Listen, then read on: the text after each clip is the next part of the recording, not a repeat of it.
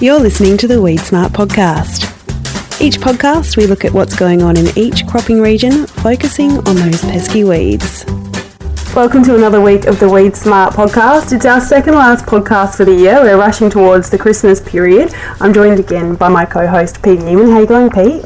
Yeah, good, Jess. Went to my first Christmas party of the season last night, so yeah, Christmas is nearly here. I can admit it now. Yes, that's right. And we had our staff party last week as well, and that was really, yeah, just a real wake up call that the holidays are just around the corner. So everything's sort of moving along, and it was a good time though. Lots of it games. was good on the banks of the river there, playing a few games with the AHRI researchers. Yes. I didn't win any of them. Uh, I failed in the egg and spoon. How about you, Jess? Did you? You were more of an organiser than a participant. Yeah, oh, I was the uh, the lead of the of our tug of war uh, Okay. side. So yeah, I was I was I was in the mix, but yeah, mainly coordinating. So yeah, it's always good to have a bit of uh, fun at the Christmas party, have a few uh, games and things like that. So we had a good time and celebrated a big year for AHRI and Weed Smart because we obviously focus on both in our roles, Pete. But uh, you've had a bit of dramas coming into the, the Christmas period with your irrigation. I hear you've kind of got a new dog for Christmas, an early Christmas present, but he's giving you a bit of grief with the retic.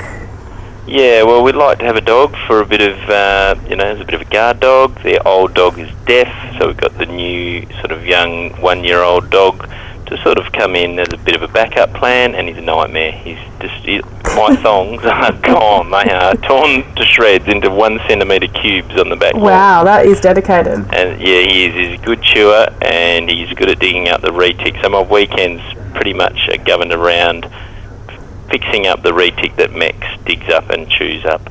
And it's completely buried. It's subsurface irrigation. Yeah, he know. I mean, I guess they can, can they smell it? Maybe can they I smell don't know. the he water? knows something is down there, and he digs it up and he eats it. So if anybody has got a humane solution, what I've done is I've left bits of pipe around the yard laced with Tabasco sauce. That's my first. Oh, that's a good first go-to. strategy. Yeah, so he's going to get a bit of a peppery taste next time he chews on a bit of retic pipe, hopefully. I think sometimes when dogs are young, they just want to explore everything, and then once they kind of figure out that it's not that fun, they get over it. I mean, my dog Heidi, when she was young, she ruined our irrigation too, but she hasn't since. She's moved on to less obstructive ways of entertaining herself. Yeah, well, hopefully it comes to an end one day. yes, fingers Anyway, crossed. Fingers we should crossed. move on to weeds, really. We should, anyone yes. knows how to fix my dog. yeah, get in touch on on WeedSmart Twitter. uh, we've got a couple of interviews today that we'll be focusing on. First up, we're going to hear from Barry Haskins. He's an agronomist, and he's going to be talking about summer fallow management. And then later on in the podcast, we're going to be going a bit international, hearing from Brad Hanson. He's going to be talking to us about uh, resistance in weeds in California, Pete. So, getting a little bit of a preview of what it's like over in the states in that region. It's always good to have a little bit of a uh, yeah look at at the international scene and what's happening because resistance can be a problem for anyone globally. Really, it's it's a global issue. So it's good to get a snapshot of what's happening around the world in that area. Yeah, obviously no cl- crops in California, but uh, resistant weeds nonetheless. Yes, so we'll find out a little bit more about that later on. But summer fallow management, Pete, it's very topical. What's your tips for getting it right? Well, I reckon I learnt a lot from Bill Gordon in our recent Weed Smart webinars, and the main thing I'd learnt about drift, well, I learned a lot, but one of the main things I learned about drift is the different air movement that happens at night compared to during the day, and that laminar air movement that happens at night time where the air just travels evenly across the ground rather than turbulently, I guess, is the other way it travels during the day, is uh, a big cause of drift in our situation. So, yeah, if we are spraying anywhere near sensitive crops of any sort, uh, nighttime spraying is a bit of a nightmare. Yeah. Pardon the pun. All right, well, let's take a listen to uh, Barry Haskins' tips and, yeah, hear what he has to say about summer fallow management. I'm chatting with Barry Haskins. He's the director and he's an agronomist himself of Ag Grow Agronomy. How you going, Barry? Well, thanks, Jess. How's yourself? I'm really good. Now, I've caught you just in the middle of a very busy time. Obviously, harvest is underway and you're in between harvest at the moment, isn't that right? Between canola, did you say earlier? yeah, so canola and uh, some of our pulp just being completed as we speak, and uh, yeah, barley and, and the and the wheat are, are yet to come. But yeah, probably get a good run at this over the next couple of weeks. Excellent. Very, very busy time. But we're going to be talking about uh, fallow management. It's another important issue to definitely start thinking about. What's your general overview of how people should approach fallow management this season?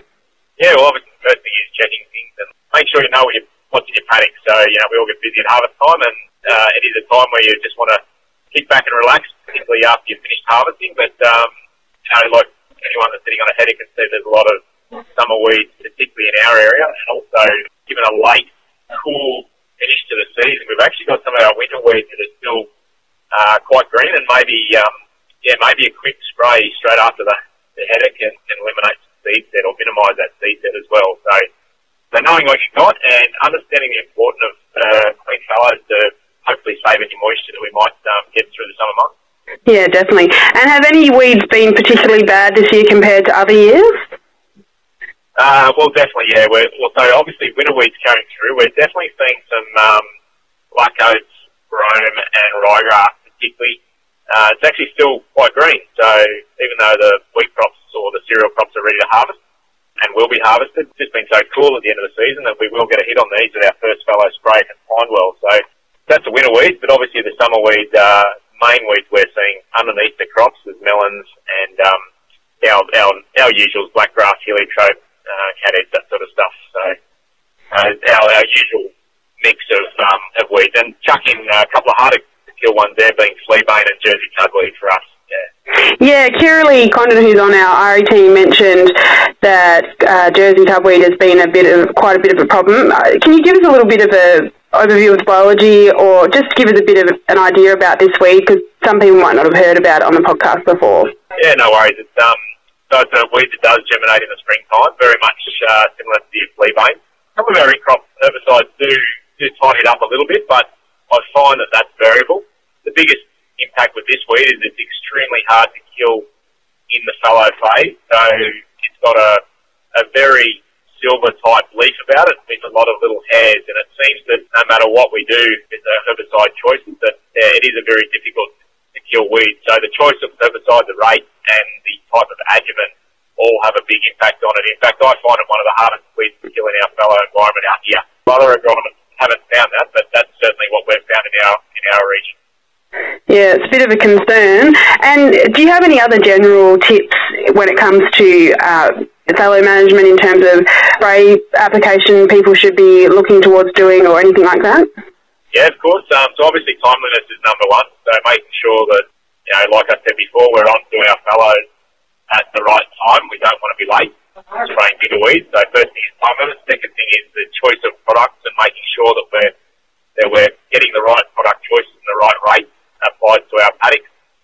And probably as important as all of that is, is application technology. So making sure that we get that chemical down to the weed and into the weed in the best way that's the that's the spray side of things, and then the, the other side of things is using all of the other tools that we've got. So, yeah, making sure that there's no survivors. So whether that's with livestock, whether that's with cultivation in some situation, or other techniques, then yeah, I think that's really important. So, in other words, doing the job and then making sure that it works and there's no survivors. Definitely. Any other final tips, Barry? Hope it doesn't rain for the rest of the harvest and, and heaps of rain after about uh, mid March. Fingers crossed. sounds good. All right, thank you so much. Okay, thanks very much. That was Barry Haskins there. You can follow him on Twitter. He's actually pretty active on Twitter and gives a lot of helpful hints. And his Twitter handle is at agrobaz, and he is working for AgGrow Agronomy and Research. So yeah, definitely you can chase up Baz online. But is there any final tips, Pete, you wanted to impart about summer fallow management? I guess summer spraying is just a reminder of how important it is to store moisture and nitrogen, which is really following up from all the stuff we did with Colin McMaster a year or so ago, Jess, uh, with a lot of uh, a Weed Smart podcast and Weed Smart webinar and so on. Colin was great, and the finding that they, I think, get seven or eight dollars back for every dollar invested in summer spraying, just yeah. for that nitrogen and moisture conservation. So I guess that's the big picture that it, it is a really important part of our system these days to conserve moisture by having good summer fallow management. So, Pete, with summer fallow management, it's different obviously depending on the region that you're from, but with Victoria having a lot of rain, is that going to have an impact? Yeah, well, obviously disastrous summer rain, well, harvest time rain for some growers uh, in the east uh, just over the weekend just gone. Some people getting up to 200 millimetres, I think, Jess. Yeah, and, crazy. Uh, disaster for harvest. Obviously, the positive side is that it is stored moisture for next year, uh, and so yeah, summer fallow management will be particularly important in those areas that just got a huge lick of rain. So yeah, not not good news for those growers that are negatively affected, but I guess uh, we uh, still need to manage that, that summer fallow to, to conserve that moisture. Yeah, certainly. So, yes, if you do have any photos or questions around summer fallow management, we're still going to be active on Twitter right up until the Christmas period. So, do tag WeedSmart in your tweets if there's something you want to share or ask about. We'd love to see uh, the conversation get started around anything related to uh, what's going on with summer fallow management at the moment. But Pete, bit of a change of pace. We're going to be checking in with Brad Hanson. He's actually an international guest on the podcast this week. He's a cooperative extension weed specialist at UC Davis, based in California, and he's going to be giving us a little bit of an overview of the glufosinate and glyphosate and also paraquat resistance they're experiencing in some of their tree crop weeds. And it just goes to show that resistance it's a global issue, Pete. It is, Jess, and obviously in more of your uh, orchards and plantations of different types, uh, you can get heavily reliant on those knockdown herbicides. We saw in Western Australia a couple of years ago a population of ryegrass that was discovered to be both glyphosate and paraquat resistant from a vineyard in the southwest, found by Andrew Storrie and Sally Peltzer down there. So, mm. um, yeah, the, you can really jump from having no resistance problems to having resistance to our most valuable herbicides in one hit. So, yeah, uh, yeah it, it is certainly uh, can be a big issue for growers of fruit and vegetables and all different sorts. We focus a lot on grains, but yeah. All right. Well, let's take a listen and get a little bit of an overview of what's happening in uh, Brad Hanson's world. We're speaking with Brad Hanson. He's the Cooperative Extension Weed Specialist at UC Davis. How are you going, Brad? Good, Jessica. How are you doing today? I'm really good. We've got a massive time difference. Can you first tell me how you're going and give us a bit of background on yourself, Brad? Sure. Well, I really appreciate the chance to visit with you. So I'm a cooperative extension weed science specialist at UC Davis in California. My role is primarily as the statewide weed control person for orchards and vineyards in the state. That's all the tree nuts, tree fruits, grapevines, and, and several dozen uh, uh, woody perennial species, I guess. And I've been in that role for about eight years. And I work primarily in chemical weed management and herbicide herbicide issues, herbicide performance, herbicide crop safety, and to a, some degree herbicide fate in the soil environment. Yeah, so you mentioned resistance, and your work focuses on glufosinate resistance, glyphosate, and paraquat resistance in tree crops. Can you give us a bit more detail on the extent, I guess, of the resistance you're facing in California? In all of those crops that I mentioned, which is probably somewhere around a million and a half hectares of, of tree crops, glyphosate is the most important herbicide. Um, in every every one of those crops, the number one herbicide used is glyphosate. Uh, we just we use a lot of glyphosate because of the the canopy structure of those crops. You know, the trees and vines. There's a lot of opportunity to use broad spectrum herbicides like glyphosate, especially glyphosate, but also glufosinate and paraquat in, in many of those crops. So our growers rely a lot on post-emergent control. As you might expect, since you're talking about resistance, we, we've selected for some resistant species in those crops, primarily to glyphosate. Uh, we have I think right now about seven species that are pretty widely scattered in the state that are, are difficult to manage, that are now resistant to glyphosate. And that's where my program is focused over the last few years. On my extension role, we talk about alternatives to control those weeds, you know, alternatives to glyphosate. In the basic science part of my program, we kind of help characterize and understand the mechanisms of resistance to glyphosate might be the, the genetics and, and uh, underlying physiology. I actually have a, an Australian postdoc from University of Adelaide who's a geneticist in my group uh, working on that. And then we've done some physiology work looking at differences in kind of plant growth characteristics in, in uh, glyphosate resistant grasses and also several broadleaves. So that that's mostly glyphosate, and that's been our, our public enemy number one um, because we use so much glyphosate. Those glyphosate resistant weeds are you know really front and center for the growers. We have a few cases of uh, weeds that are resistant to glyphosate and then have also become resistant to paraquat. And I've had a couple of my graduate students work on these uh, glyphosate and paraquat resistant um, Italian ryegrass or lolium and also uh, Conyza canadensis. Uh, we call it hairy fleabane here. And then there are a few cases of apparently glufosinate resistance in lolium in the, the ryegrass species. That's not a widespread problem here, but it's certainly one we are concerned about because that's been a, a really important management tool for the glyphosate resistant weeds. So resistance is one of the challenges. What are some of the other challenges faced by farmers in California? in terms of weed management, resistance is, is probably the, the most perplexing right at this moment. We do have some weeds that are just difficult to control. That's probably the better way to describe them. Some of the real challenges that we have in the tree and vine sector are perennial weeds, namely uh, yellow nutsedge would be uh, really important because a lot of these post herbicides don't work that well on it. Uh, we have some challenges with field bindweed or morning glory, some people call it those perennial weeds can be a bit challenging. They're mostly challenging in the young orchards. So we have quite a few good herbicides for our established orchards, say the almonds and walnuts and pistachios. But in the first one to three years, maybe four years in some cases, we, we don't use all of those post-emergent herbicides because of concerns for crop safety or, or some of the pre-emergent herbicides as well because of concerns for crop safety on those young trees unfortunately, that's when the weeds are the worst because you have the smallest crop canopy, so you have the most sunlight hitting the orchard floor, and and you have your hands tied behind your back in terms of chemical weed management. The orchard cropping sector, the tree nut sector specifically, has been really valuable in the last 10 or 15 years.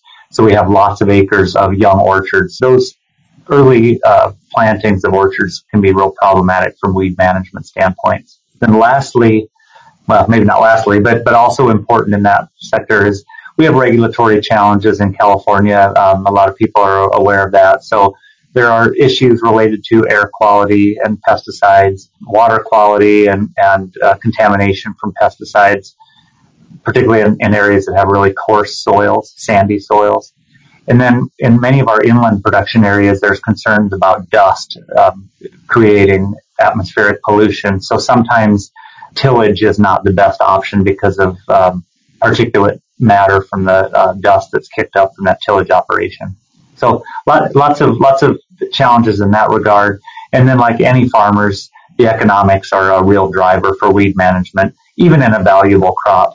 We we probably spend in an almond or walnut orchard maybe a, up to two hundred dollars a year or even more for just for weed management, and that's chemical control and physical control. So if, if a grower can reduce that cost, they're certainly game to do so.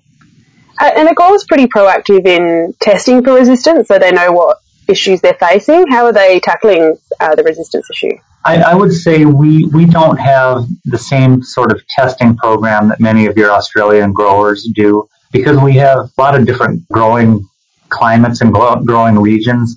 So the, the most important weeds in one part of the state where they grow almonds might be very different than in the another part of the state where they grow almonds.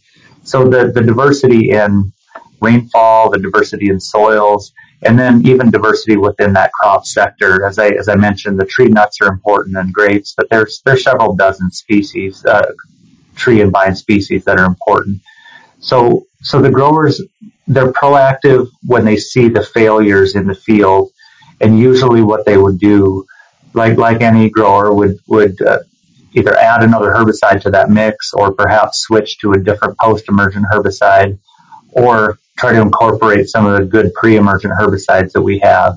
And that's really been the approach that for a conventional herbicide using grower, I've been I and my colleagues have really encouraged use of the pre-emergent herbicides we have more modes of action in the pre market than we do in the post market.